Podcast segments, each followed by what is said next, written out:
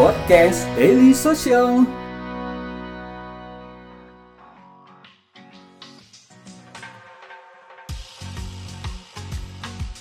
Kalau gitu, menurut Mas Randi atau dan tim yang sudah eh, mengeluarkan report untuk 2019, apakah bakal banyak lagi regulasi yang keluar? Eh, kemungkinan ya karena beberapa regulasi yang seperti eh, tanda tangan digital, standarisasi QR code dan sebagainya masih terus digodok. Digodok. Dan kondisinya kan juga fintech juga semakin berkembang. Mungkin ke depan kalau sekarang itu eh, kita lihat satu QR code harus banyak bisa di scan dengan satu layanan tertentu. Mungkin besok ada ada satu QR code bisa Untuk dan semua layanan. Dan yang kayak gitu menurut saya perlu diregulasi juga sih. Oke. Belum lagi nanti kalau ngomongin eh, untuk menjaga persaingan bisnis agar tetap sehat, dan Sehat. sebagainya. Yang kayak gitu juga pasti mulai bakal dipikirin sama regulator. Eh, nah, sekarang kalau berbicara tentang fakta di lapangan nih Mas, eh, dari fintech lending ataupun misalkan Imani, kalau misalkan berbicara Imani, eh, survei yang sudah dilakukan oleh Mas Randi ini berbicara tentang apa sih? Eh, kita berbicara kemarin kita dari perspektif konsumen berbicara tentang eh, simpelnya layanan apa sih yang paling sering kamu gunakan. Oke. Nah kemarin eh, karena surveinya itu kita melakukan sekitar awal kuartal 3 tahun 2018 Hmm. itu angkanya yang ranking pertama dengan 79% masih GoPay, Oke. yang kedua OVO, yang ketiga Tik- eh, yang ketiga Tikes selalu Hmm. Dana. Mungkin bisa jadi sekarang lanskapnya udah berubah. Udah berubah, ya? Karena kalau ngomongin persaingan juga para pemain eh, e-money ini pinter strateginya. Mereka Hmm. eh, melakukan eh, integrasi dengan layanan lain dan sebagainya. Contohnya kalau GoPay kan jelas dia ekosistemnya Iya, udah eh, Ya, di Gojek udah- ya. udah Semua layanan ya. Gojek Hmm. pasti pakai GoPay. Iya. Baru-baru ini kan OVO juga eh, kerjasama sama Tokopedia. Tokopedia. Which is OVO udah punya basis data besar Ya. ditambah dengan Tokopedia, Tokopedia. yang semakin besar. Oh, iya. Kemudian Dana nih. Hmm. Dana juga sekarang kan sama Bukalapak, semua grupnya MTech kayak Bukalapak, BBM dan sebagainya udah terintegrasi dengan Dana. Hmm. Udah cukup kencang juga Yes. sih Dana selama 2018 ini kan? Ya, dan ngomongin Tikes, Tikes juga basis datanya di Telkomsel gede Ya, kan. gede. Eh, kayaknya terakhir tuh saya dengar ada 250 juta pengguna. Telkomsel di Indonesia. Which is masing-masing memiliki basis data yang besar. Tinggal gimana nih strateginya? Apakah masih strategi klasik kayak ngasih promo dan Iya. sebagainya kayak gitu? Apakah ada hal-hal lain yang besok akan ditawarkan? Ya, itu yang yang menarik untuk eh, kita saksikan. Tapi kalau misalnya tren persaingan bisnis sendiri, yang menarik kalau misalnya kita tarik di tahun sekitar tahun misalnya 2015 sampai 2017, dulu rata-rata eh, Imani itu masih kayak dikuasai sama telco-telco gitu, Iya. kayak misalnya Tikes dari Tikes, Telkomsel, hmm. Paypro, Indosat, XL Tunai dan sebagainya. Sekarang kebalikannya, bisnis digital nih yang menguasai Oke. kayak kalau misalnya saya bisa katakan pemain tiga pemain besar yang ada saat ini, Hmm. saya cenderung lebih mengatakan an- antara GoPay, OVO sama Dana. Oke. GoPay dukungannya Gojek investornya Hmm. jelas bejibun. Jelas banyak. OVO Lipo Group. Iya. Dana ada MTech, ada Alibaba. Oke. Dan itu udah udah persaingannya udah di atas awan Ya. lagi.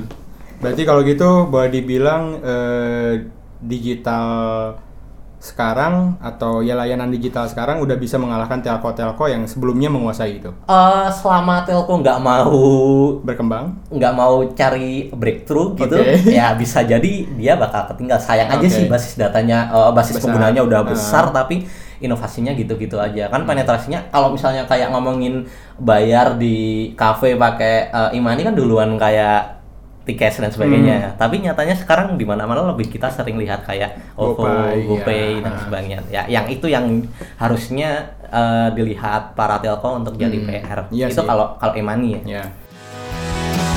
Jangan lupa subscribe di soundcloud.com podcast daily social. Nah, berbicara kalau tadi kita sudah membicarakan para pemain besar yang memang sudah lama berkembang dan sudah diprediksi akan ber- berkembang. Iya. Selain itu, apakah ada pemain baru mas yang eh, apa ya selama 2018 ini walaupun tidak besar tapi cukup signifikan perkembangannya? Eh, banyak pemain baru. Eh, Kalau Emani kan izinnya biar mereka bisa eh, beredar secara resmi harus berizin di Bank Indonesia. Sekarang udah banyak Oke. banget yang udah memiliki lisensi Bank Indonesia. Oke. Sebut saja kayak pemain eh, Netsme, Oke. terus ada juga BluePay dan sebagainya. Itu pemain yang nggak kelihatan s- di masyarakat umum secara luas, tapi mereka eh, menyasar Ka- kategori khusus di masyarakat Oke, kayak kalangan misalnya ya, contohnya ya? saya pernah wawancara dengan Netsme mereka pengen uh, menjadikan e-money-nya itu uh, sebagai layanan primer untuk masyarakat masyarakat di pinggiran-pinggiran. Oh, oke.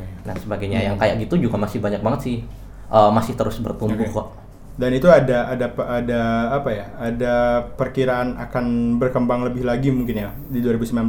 Uh, pasti sih uh, kalau misalnya kita ngelihat kayak pemain besar kayak GoPay dan sebagainya mereka fundingnya terus-terusan. Kayak OVO juga melebarnya terus-terusan. Dana juga yang pemain baru pun juga uh, terus berhad- uh, berdatangan baik dari perbankan ataupun dari bisnis digital itu sendiri. Tahun ini harusnya makin unik sih dan layanan di pasar menariknya juga ma- uh, makin banyak pilihannya nggak cuma imani yang uh, buat nyimpen duit lalu bayar Iya. tapi udah diintegrasikan dengan layanan lain misalnya dia gabungkan dengan media sosial kayak aplikasi OI yang Oh, baru-baru iya, ini iya, iya. uh, terbit dan sebagainya yang kayak gitu uh, akan membuat ekosistem e-money ini semakin berkembang. berkembang. Oke, itu kalau berbicara tentang imani mas. Oke. Kalau sekarang berbicara ke pembicaraan kita yang tadi nih tentang fintech lending. Oke. Para pemainnya bagaimana mas? Oh, pemainnya yang jelas banyak banget ya. Banyak banyak banget, banget. oke. Eh, tapi eh, kalau misalnya berdasarkan hasil survei kita ke pengguna smartphone di Indonesia Hmm. untuk P2P lending yang paling atas kemarin presentasi terbesar ada modalku, Oke. lalu pinjam, ada klik ACC, Coinwork dan seterusnya. Hmm. Itu nanti eh, detailnya bisa download di Ya. report kita ya dan Ya. itu free. Free. Tinggal masuk aja ke dailysocial.id slash research Hmm. nanti tinggal login dengan LinkedIn atau Facebook. Semua data sudah lengkap di sana. ya, Semua Mas? data udah lengkap, ada sekitar 40 halaman kalau nggak Oh, salah oke. untuk fintech itu. dan Berbentuk PDF ya mas? PDF dan uh, udah mobile Hmm. friendly juga jadi bisa dinikmati. Nah itu kalau ngomongin P2P lending itu ada modalku dan kawan-kawan. Uh, sementara kalau misalnya untuk pay di loan Hmm. uh, ada tunai kita, rupiah plus, uang teman, dana kita dan sebagainya. Oh. Tapi rata-rata mereka memiliki persentase yang enggak misalnya 1-70% sendiri enggak cuma terlalu signifikan ya, Mas? Iya, selisihnya ma- sama-sama karena saya yakin masing-masing dari pemain memiliki ceruk pasar yang berbeda-beda. Mungkin Oke. ada yang uh, menar- menargetkan kalangan UKM, Hmm. ada yang profesional, Hmm. ada juga yang uh, fintech yang menargetkan untuk kebutuhan pendidikan dan sebagainya. Oh, oke. Dengerin terus podcast Daily Social.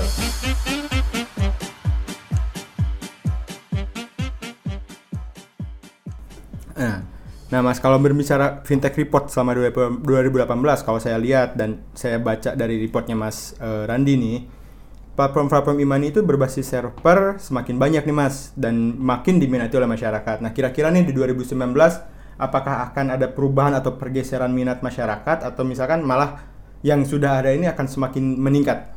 Eh, kalau ngomongin tren, prediksi kami optimis akan terus meningkat ya, Hmm. karena ada beberapa alasan. Seperti yang pertama, yang pertama seperti yang dibilang sebelumnya, Ima- Imani yang ada saat ini makin terinter- terintegrasi, Iya. baik dengan layanan online seperti eh, e-commerce, online Hmm. travel dan sebagainya, walaupun dengan eh, maupun dengan gerai offline. Oke. Jadi integrasinya udah ada dua nih. Iya. Jadi yang eh, itu jelas penetrasinya akan makin meningkat.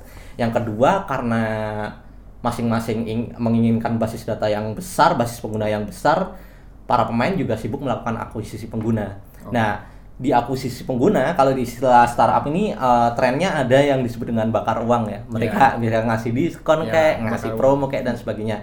Di- itu eh, yang kayak gitu walaupun banyak yang bilang sebagai eh, strategi yang eh, nggak nggak nggak keren Gambling gitu ya, ya, ya? ya gambling Gambling atau apa pun itu namanya nyatanya yang kayak gitu eh, meningkatkan awareness di sisi masyarakat Oke. mungkin eh, kayak saya sendiri deh kalau Hmm. dulu saya beli token listrik itu milih langsung bayar Ya, pakai e-banking PLN atau apa ya, sekarang rela isi ke apa imani demi dapat cashback Diskon, dan sebagainya ya. yang kayak gitu sebenarnya juga eh, meningkatkan Awareness, awareness dan eh, penetrasi dari layanan itu sendiri.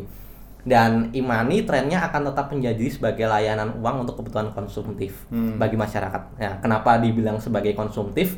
Karena di peraturan Bank Indonesia sampai saat ini ada batasan untuk Imani. Oke. Batasannya eh, per bulan pengguna itu ada pengguna yang sudah terdaftar, Hmm. maksudnya terdaftar itu yang udah kayak scan KTP dan Iya. foto itu maksimal hanya bisa melakukan top up kan 10 juta aja tuh Iya, sebulan. maksimal. Dan untuk transaksinya eh, maksimal 20 juta. Oke. transaksi per bulan. Nah, dengan batasan itu nggak mungkin kalau Imani bakal menjadi menggantikan seperti layanan perbankan untuk menyimpan uang banyak dan sebagainya. Oh, iya. Makanya saya bilang eh, Imani ini trennya akan tetap menjadi aplikasi untuk Konsumtif. kebutuhan konsumtif, paling untuk sehari-hari untuk transport transportasi, untuk membeli barang yang keseharian dan Untuk sebagainya. jajan mungkin, Iya. Mas, ya. Dan Gitu. itu sesuai dengan kebutuhan yang ada di masyarakat saat ini. Oke, gitu. Jadi gitu teman-teman eh, pembahasan untuk fintech report. Tapi perlu teman-teman ketahui selain fintech report di Daily Social, Mas Rani ini menjadi spesialisnya eh eh, apa ya? Spesialisnya yang mengeluarkan report-report terbaru dari Daily Social gitu. Nah, setelah fintech report, Mas Rani masih ada proyek selanjutnya. Proyek apa tuh Mas yang mau dikeluarin lagi? Oke, eh, secara mendasar daily social itu punya dua jenis report. Yang pertama ada signature report. Hmm. Oke. Signature report itu kita keluarkan satu kuartal sekali. Oke. Kayak di kuartal 2000 eh, kuartal keempat 2014 eh, 2018 kemarin kita Hmm. ngeluarin eh, fin- eh, fintech report 2018 ya. Eh, untuk kuartal pertama tahun ini kita bakal ngerilis startup startup report 2018. Startup report Ya, 2018 di kita- kuartal kedua ya Mas.